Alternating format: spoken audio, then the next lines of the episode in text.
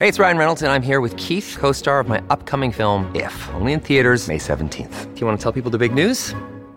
All right, I'll do it. Sign up now and you'll get unlimited for $15 a month in six months of Paramount Plus Essential Plan on us. Mintmobile.com slash switch. Upfront payment of $45 equivalent to $15 per month. Unlimited over 40 gigabytes per month. Face lower speeds. Videos at 480p. Active Mint customers by 531.24 get six months of Paramount Plus Essential Plan. Auto renews after six months. Offer ends May 31st, 2024. Separate Paramount Plus registration required. Terms and conditions apply if rated PG.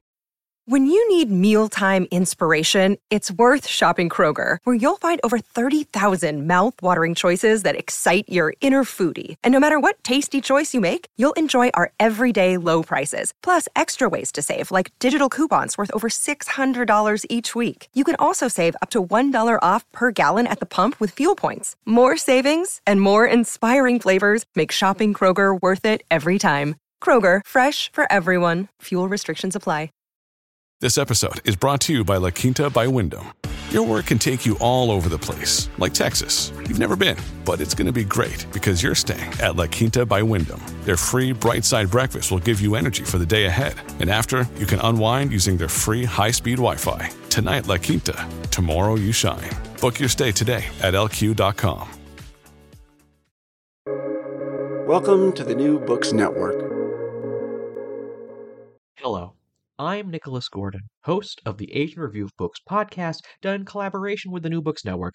In this podcast, we review fiction and nonfiction authors working in, around, and about the Asia Pacific region. Many of us, who maybe aren't historians, have an idea of the Silk Road, merchants who carried silk from China to as far away as ancient Rome in one of the first global trading networks. Historians now have since challenged that idea that there really was such an organized network, instead seeing it as a 19th century metaphor that obscures more than it explains. But Xin Wen, the author of The King's Road, Diplomacy and the Remaking of the Silk Road, tries to revive the idea that there really was a Silk Road, at least for the people of Dunhuang, what is now China's Gansu province. His book explains that there really were convoys traveling back and forth along an established route, though they likely saw themselves as diplomats more than, mer- than, more than merchants. He writes, quote, People in Dunhuang, of course, did not exactly call the road that connected them with their neighbors the Silk Road. Nevertheless, had they been asked about it, they likely would have found the phrase entirely intelligible, even meaningful. Xin Wen is professor of East Asian Studies at Princeton University. His research interests in medieval China also include manuscript culture, urban history, and digital humanities. Today, Xinwen and I talk about the Silk Road, the Dunhuang Archive, and the risks of orienting too much of the history of Central and East Asia around China. So, Xin, thanks for coming on the show today. Your book centers around um, Dunhuang and I guess a, a, body of documents that's that's called kind of the, the Dunhuang Archive. Um, so, I guess two questions to start. Where is Dunhuang, and what was this collection of documents? Uh, so yeah, first of all, thank you for the invitation. Uh, Dunhuang is uh, in the uh, province of Gansu, uh, now in western China. Is at the western end of the west, uh, the province of Gansu, bordering Xinjiang. So it's quite you know west in terms of the geography of China. Um, the Dunhuang archive. this is sort of my language. Uh, this basically refers to a small cave. Uh, now, when you go to Dunhuang, Dunhuang is very, you know, famous for its mural paintings. Uh, in this uh, uh, collection of uh, stone of, of caves for Buddhist mural paintings called the Grotto of the Thousand Buddhas. Um, there are many many caves uh, and some of them are very large and many of them have very uh, uh beautiful intricate mural paintings. But the dunhuang archive uh, that this you know collection that i call uh, dunhuang documents they are found or they were found in the year 1900 in one of the smaller caves maybe one of the smallest caves of the many hundreds of caves in this uh, Buddhist complex.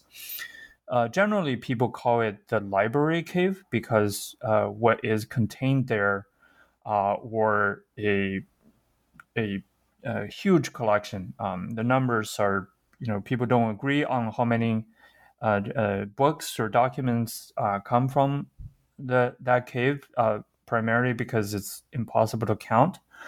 Um, uh, because some of them are really big, you know, and then some of them are just uh, one piece of paper. But roughly, you can say that there are about sixty thousand items or books or manuscripts um, that came from this cave, and this cave was sealed up uh, around the first uh, decade or maybe the second decade of the 11th century, which means that everything that's sealed up in this library cave are from uh, essentially before the year 1000.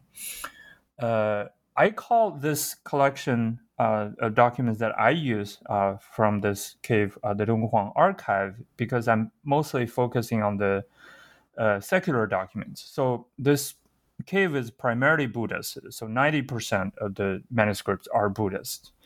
But uh, there are these um, non Buddhist texts that were uh, collected by, you know, what we assume were Buddhist library uh, keepers who uh, use these texts or the, as papers to uh, paste on the backside of the Buddhist Buddhist manuscripts to support them. Uh, in some other cases, they were probably kept for future use. Um, so these sub collection, and this sub collection of, of, secular documents, is what I call the Dunhuang archive of documents, and they were stored in the Dunhuang Library cave, but uh, their nature is uh, somewhat different from the uh, Buddhist uh, manuscripts that were also kept in the uh, cave. So, what is what's this part of the world like at this time? I mean, politically speaking, like who are the big, who like what's the state of these different kingdoms and polities in this part of the world during this period of time you're you're you're studying? Right. So, uh, I just mentioned that the cave was uh, sealed up in around you know 1010, uh, early early 11th century, and this is a time when you think about the politi- the political history of uh, eastern parts of Eurasia or you know this area that we call China now. Um, this is the moment of really extreme political fragmentation. That uh, if you uh, dial the clock back uh, about uh, you know two centuries, there were really only three major empires in this area: the Turco-Uyghur Empire in the north, the Tibetan Empire to the west, and then the Chinese uh, Tang Empire in the east uh, and, and Dunhuang was uh, located at the intersection of these uh, three great powers. But around the middle to the uh, to the towards the end of the uh, the ninth century, all three of these empires fell one after another. And what happened after the fall of these empires is that you began to have many many independent, smaller independent kingdoms uh, in Chinese history, we call this period the uh, era of the five dynasties and ten kingdoms. Uh, there are too many to name, so we just give them a numerical uh, title. Um, uh, in, but this is not only uh, is the situation in China or in China proper, um, in the former Tang land, because if you go uh, further to the west, the area around Dunhuang, you see similar uh, kinds of political fragmentation. That this, the oasis uh, of Dunhuang was its own independent kingdom from 849, uh, 848 uh, to the uh, early um, 12th century. So for you know, a hundred, almost 200 years, uh, Dunhuang was an independent kingdom, and then there are uh, other independent kingdoms around Dunhuang. There are four or five very important ones that I talk about in this book. Uh, so basically, politically speaking, this is an era of fragmentation of smaller kingdoms, of uh, of, of, you know uh, at the same time an absence of imperial power. So your book is is about the quote unquote Silk Road. Um, and I know that's a term that has been uh, trying to think the right word to use. I, I'm going to use the word deconstructed. I don't quite perhaps mean that, but it, but it, but it's a term that's been challenged, I think, by by by some recent history. Um, how do we, how do we, and I mean kind of we as the general historians, think about the Silk Road, and then what is your book reacting to in that in that common view today? Well, so this is a term that, uh, well, first of all, this is a term that uh, was uh, invented uh, by uh, by uh, Ferdinand von Richthofen in 1877.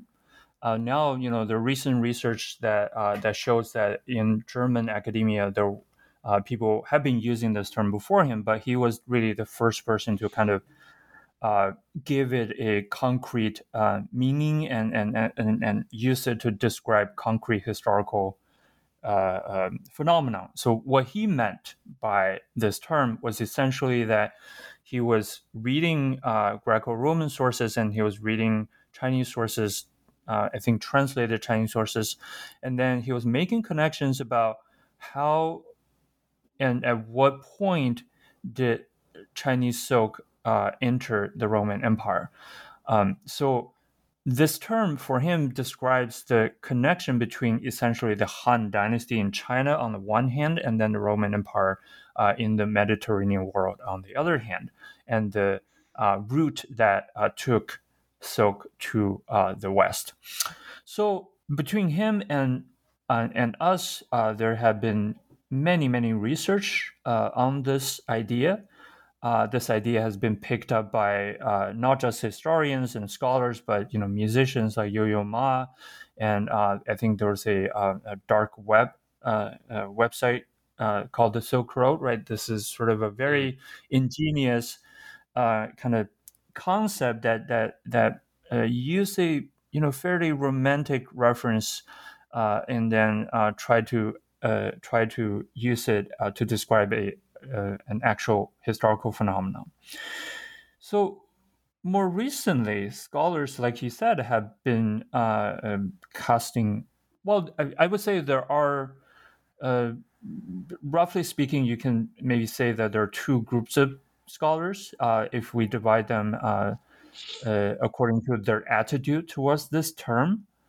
there are people who continue to embrace the term uh, and and very often this term is used uh, for uh, scholars who are interested in global history.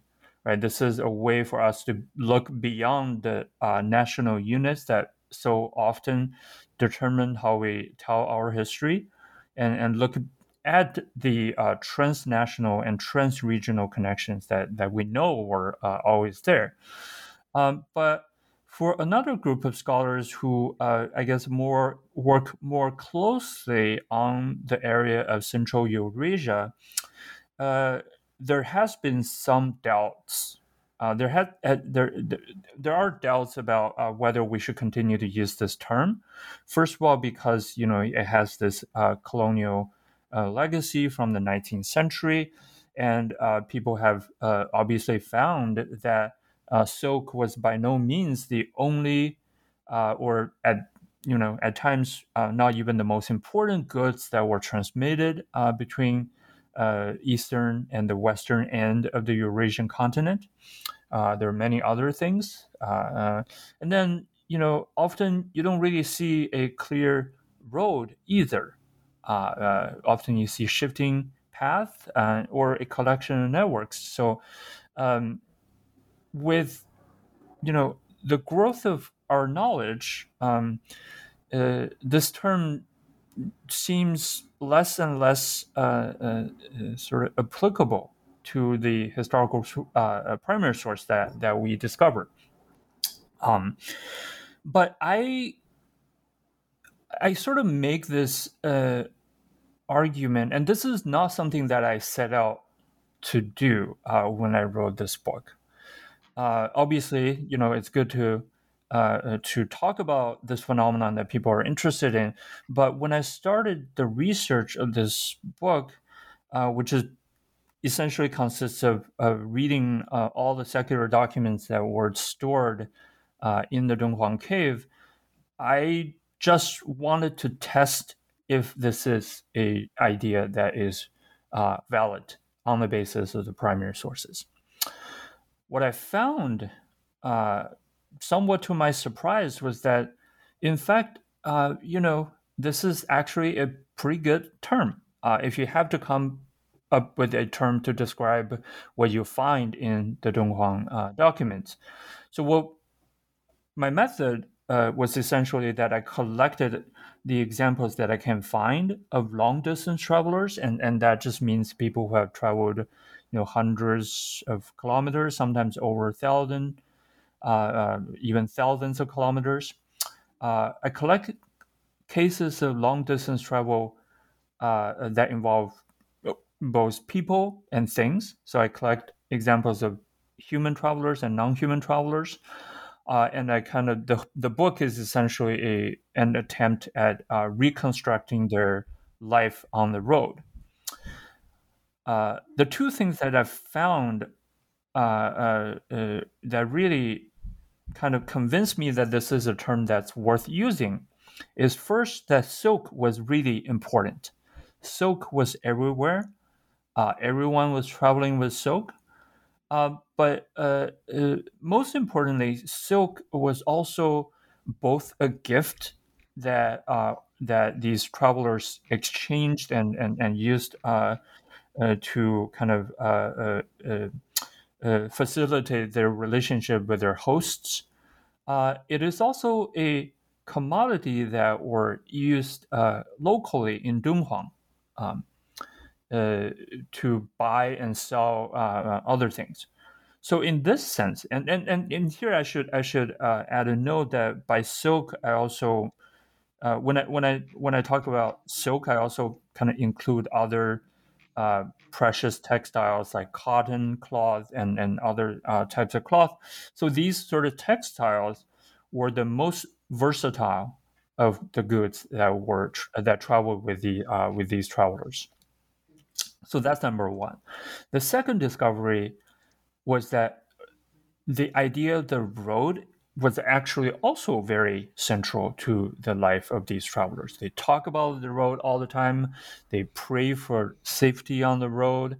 Uh, they uh, uh, describe the road uh, in their writings, and uh, they're in many places on the you know long route uh, from Central Asia to, to China, we know that there were roads. Uh, so the idea of a road was also not uh, very uh, problematic to me.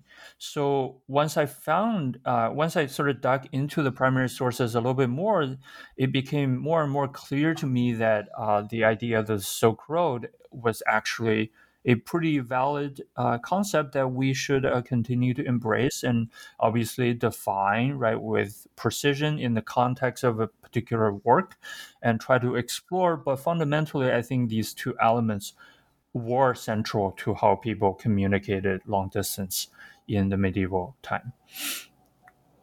Right. So let, i mean let's talk about some of the people that that traveled the silk road um, you know, again, I think I think in the popular conception and the way it's normally, uh, uh, the way it's normally slotted into, you know, global histories, uh, the Silk Road is seen as a as a trade network. These are merchants traveling back and forth. But you focus much more on diplomats, on envoys.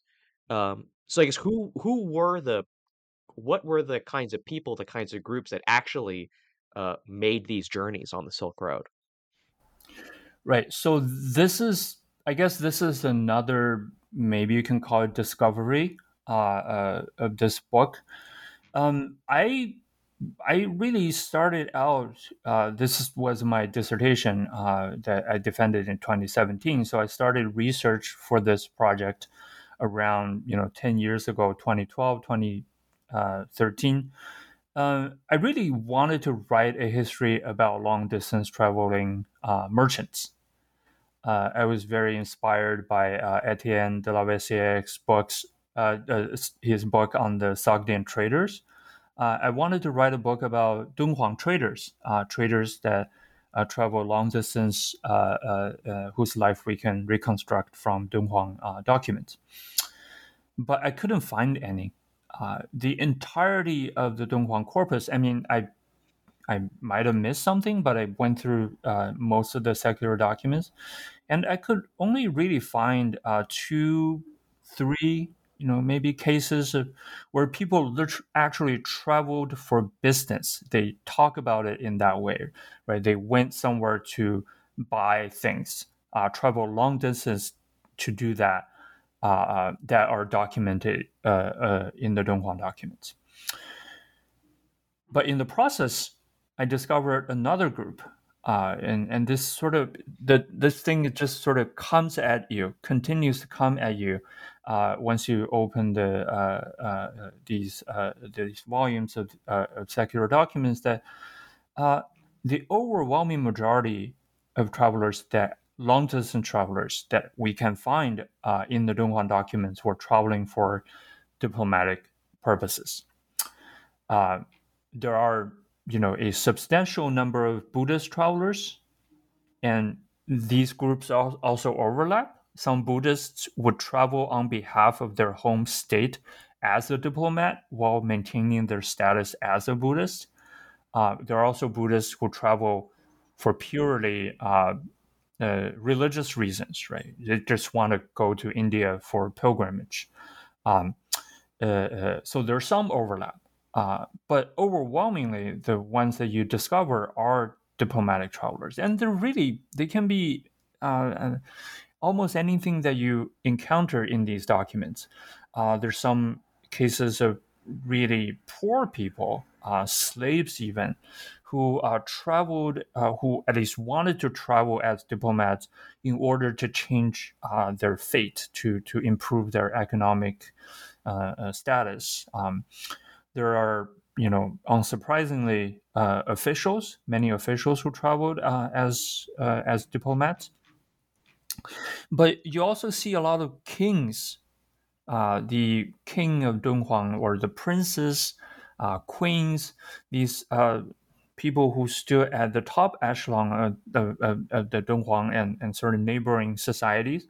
They often traveled themselves as diplomatic travelers uh, to their neighboring states.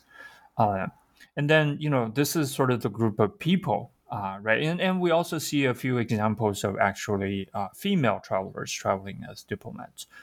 Um, but in addition to these people, there are also another group of non human travelers, like elephants, monkeys, uh, uh, horses, and camels. Um, and then uh, you know more inanimate uh, things like jade, silk, books, food, water, uh, uh equipment to uh, cook food in, uh, anything you, you, can think of really for this particular period of time, you can almost find all of these. You can find all of these pe- people and things travel together on diplomatic missions around Dunhuang.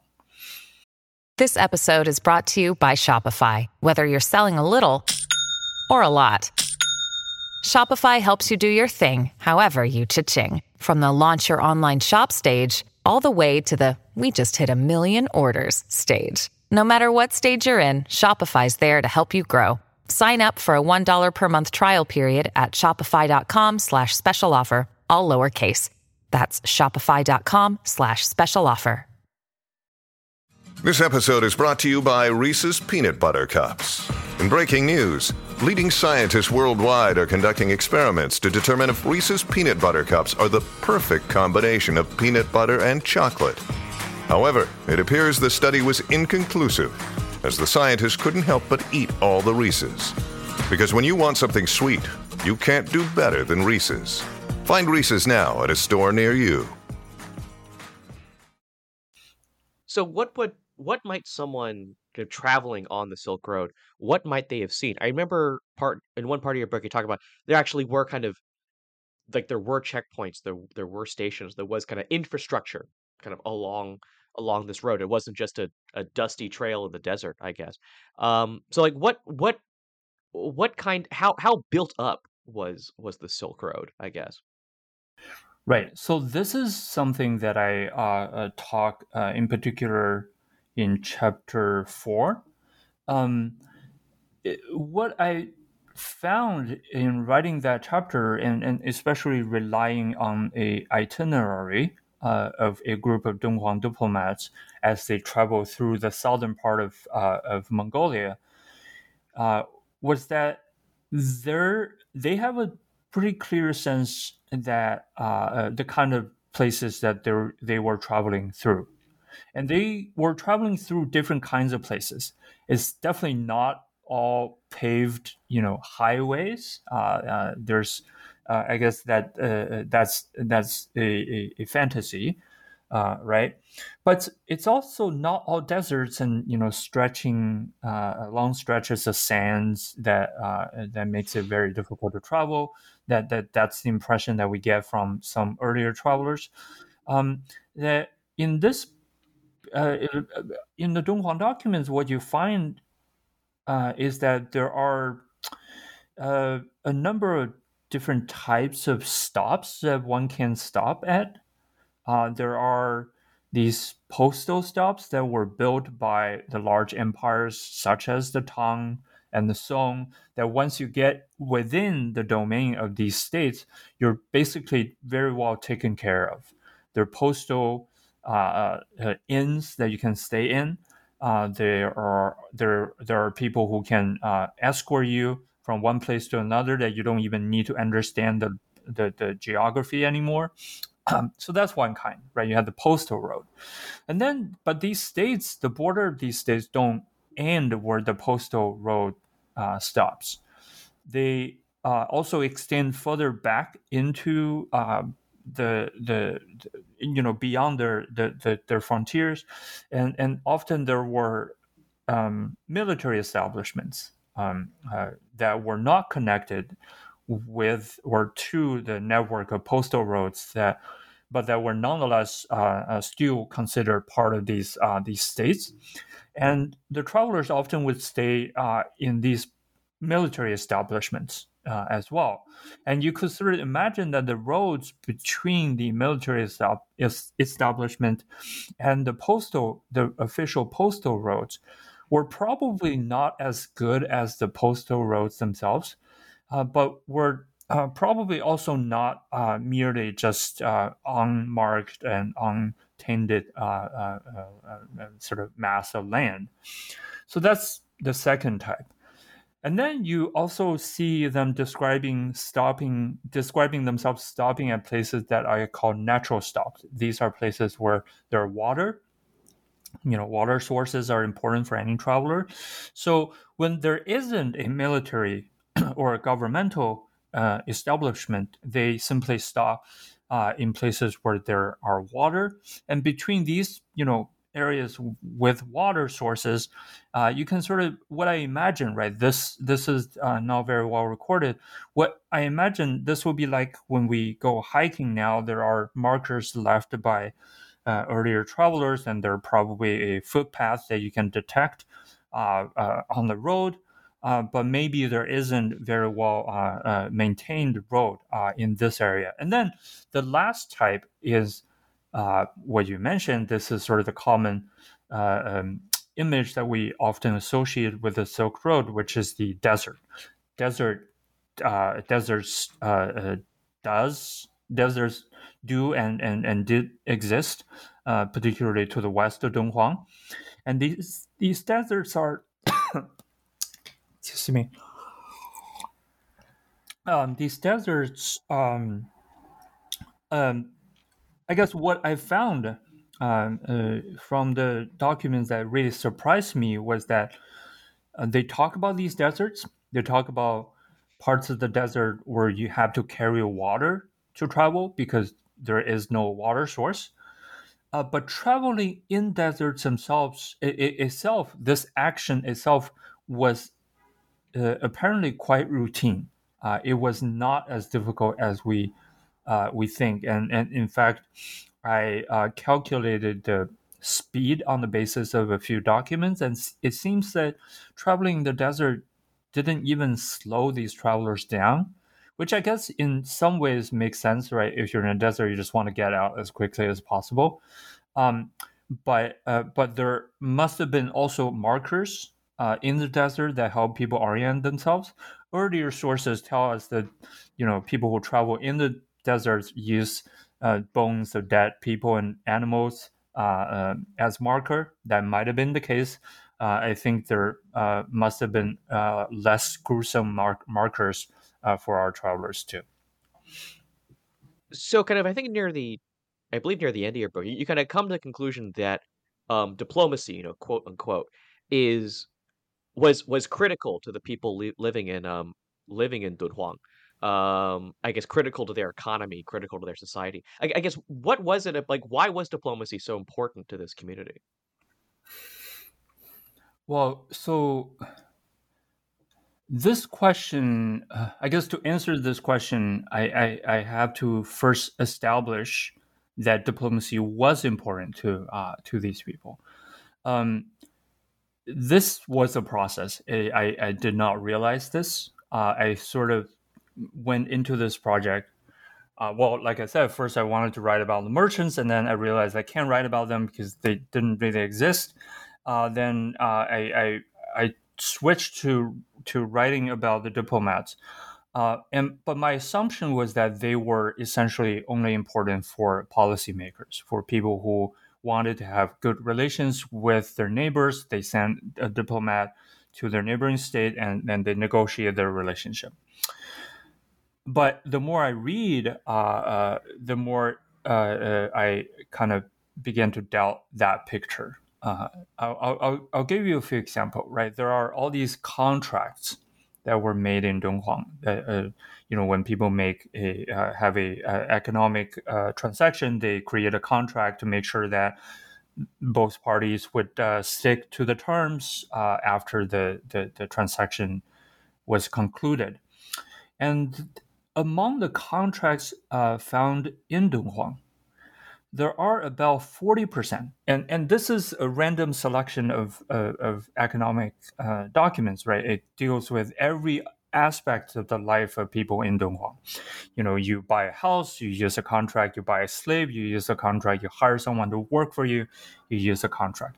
But of all these contracts, about 35 to 40% of all these contracts are about diplomatic travelers. Uh, in fact, they're specifically made when people have to borrow something in order to fund their diplomatic journey. So this really kind of stopped me on my tracks a, a bit uh, once I realized this, because you know when we think about modern uh, uh, economy in any state that we uh, live in, uh, diplomacy itself, right? Not the things that diplomacy accomplishes, but the functioning of the of diplomacy itself is never really a huge part of the economy. Uh, so once I realized that, I, I, began looking in other aspects of the life of, uh, of Dunhuang and, and other similar uh, uh, oasis states. Uh, I found and this is a document that uh, that only exists in a neighboring state. Uh, I haven't found anything similar to uh, uh similar in Dunhuang, but I think it, it sort of shows uh, uh, illustrates the, this point really well. And this is a document that I also talk about in the book that were discovered in a neighboring oasis state, also independent state in Turfan, in the late fifth century that essentially lists all the people that the Turfan government sent out to help escort uh, foreign diplomats who travel through Turfan. So this is a service industry, right? You have people who help uh, uh, escorts who come in and then just travel with them uh, outside of your state. Within the space of one year, uh, in that document, uh, that document tells us that there there were about 1,400 people, presumably all men, who worked in uh, this particular role. Uh, so now the population of Turfan at that time uh, we know. So this means that about 15 to 20 percent of all male adults were engaged in this very specific act of escorting foreign envoys. So these are just two examples. I have many other examples to show that diplomacy was really a central uh, industry, if you uh, can use that word, to uh, the smaller, uh, these small oasis kingdoms on the Silk Road, uh, like Dunhuang, like Turfan. And the reason is pretty, you know, simple in a way, right? These are small states; they need to maintain their own legitimacy. Uh, so having connection with their neighbors is uh, is very important to them, uh, and and this is uh, the source of their uh, uh, very often their source of their uh, political legitimacy, and so these kings were very keen on sending people out to their neighboring states, and these diplomats in the process also gain profit by you know uh, exchanging gifts by sometimes doing business on the side um, that they also have something to gain. So to people like Dong Dunhuang, what I discovered, what I think uh, you know I'm trying to show in this book is that uh, diplomacy was not just a specialized branch of the government; it is a central institution uh, in the society that uh, many more people than uh, that than what we're used to uh, in, uh, in our time uh, were engaged in diplomacy.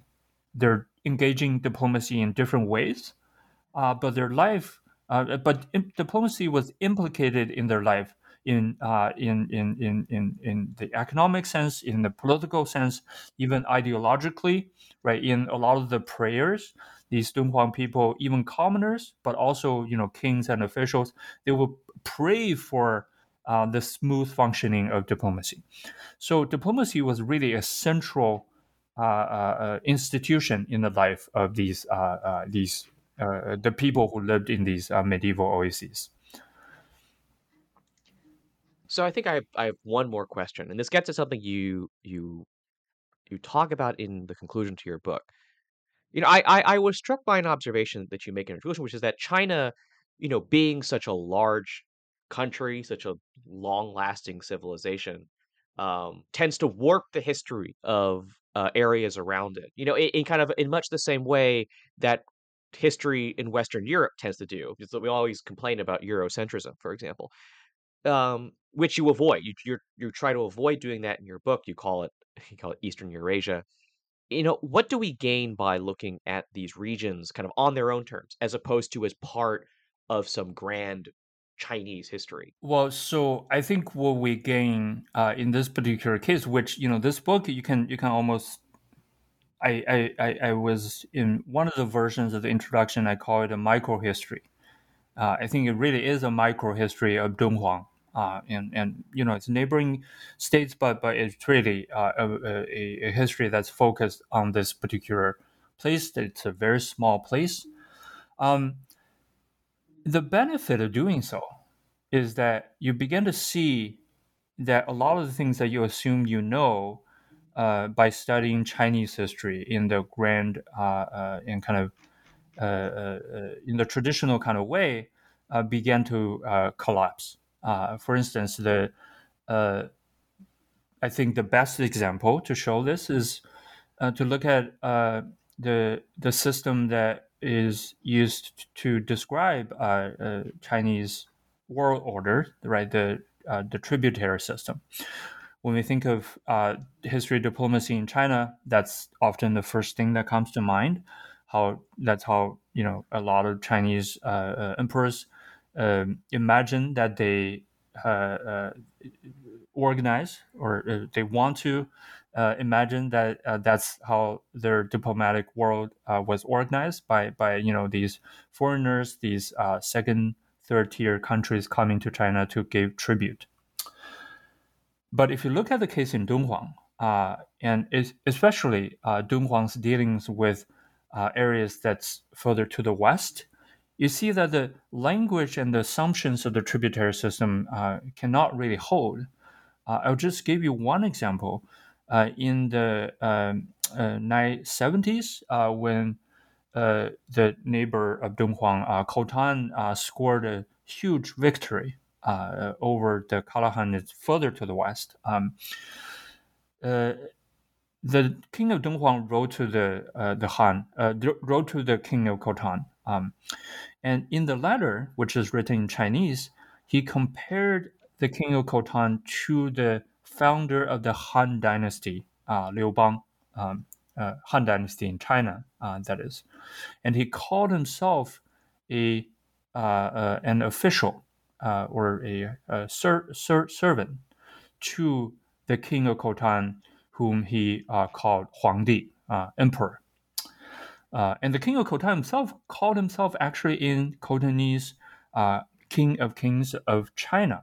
and, and in Chinese, in the Chinese documents produced by the Khotanese kings, uh, they called themselves uh, the Great uh, Han uh, Son of Heaven uh, of Khotan, uh, Da Yu Tian Han Tianzi. So when you look at these examples, you realize that the assumptions of the tributary system, which is central to how we understand China's foreign relations, really stopped working uh, here. Not only did it stop working, it was turned on its head that now a Khotanese, you know, which is a Iranian speaking person, is sitting on top, and the uh, king of Dunhuang, which primarily is a Chinese speaking state, um, was paying tribute to this uh, non Chinese uh, king. So this is, you know, one of the many ways that I think, uh, uh, you know, focusing on something else, something that's not traditionally covered in uh, Chinese history, at least in this period, uh, can uh, uh, uh change how we uh, understand a lot of the basic assumptions that we have about Chinese history. But the last, but there's one more point that I want to make, which is. I'm also not trying to, and this is sort of why I decided not to call it a micro history. I don't want to write a book that is not about China either. Uh, I think what this book is trying to do is to redefine what we mean by Chinese history, because um, uh, once we get into the Song Dynasty, so this is you know starting uh, uh, uh by the year uh, when we talk about Chinese history, we essentially talk about the area that's covered by the domain of the Song. So all the places that used to be part of the Tang no longer were a part of Chinese history uh, anymore. So one of the things that I try to show in this book is is, is that uh, connections uh, did not uh, disappear. Uh, by by by any means, that there were a lot of people traveling back and forth. What's happening in the Song were were uh, were having profound impact on what went on in Dunhuang and in Khotan, in all these other states that we should understand. you know, this is sort of a greater uh, version of Chinese history, redefining Chinese history as Eurasian history, that we should look at all these different places in the context of the uh, fall of the Tang Dynasty and, and, and connect their stories into a new uh, uh history of China. Well, I think that's a great place to end our conversation with Xin Wen, author of The King's Road Diplomacy and the Remaking of the Silk Road. Xin, I actually have two final questions for you, which are uh, where can people find your work? And what's next for you? What might the next project be? Uh, so the book is available everywhere uh, that you uh, you get books, right? Uh, so uh, the it, so it's not hard to find. Uh, it's the King's Road. Uh, you can find anywhere all the usual suspects. Um, what is next? I have been working on this totally unrelated, or maybe not totally unrelated, given my answer to the last question. Um, this new project, which is a urban history of the city of Chang'an, uh, that is, or that was the capital of the Tang Dynasty. So in this project, I'm also interested in what happened after the fall of the Tang Dynasty. Uh, but uh, but in the new project, I'm focusing more on the city of the, the capital city of Chang'an, which you know uh, was the largest city in the medieval world, one million people, you know, larger than the than island of Manhattan, um, and how it shrank uh, in the space of one to two years. uh, to about 116th, 117th its original size and stayed that, that way for 500 years. And people just lived in the ruins of this big, uh, big imperial capital.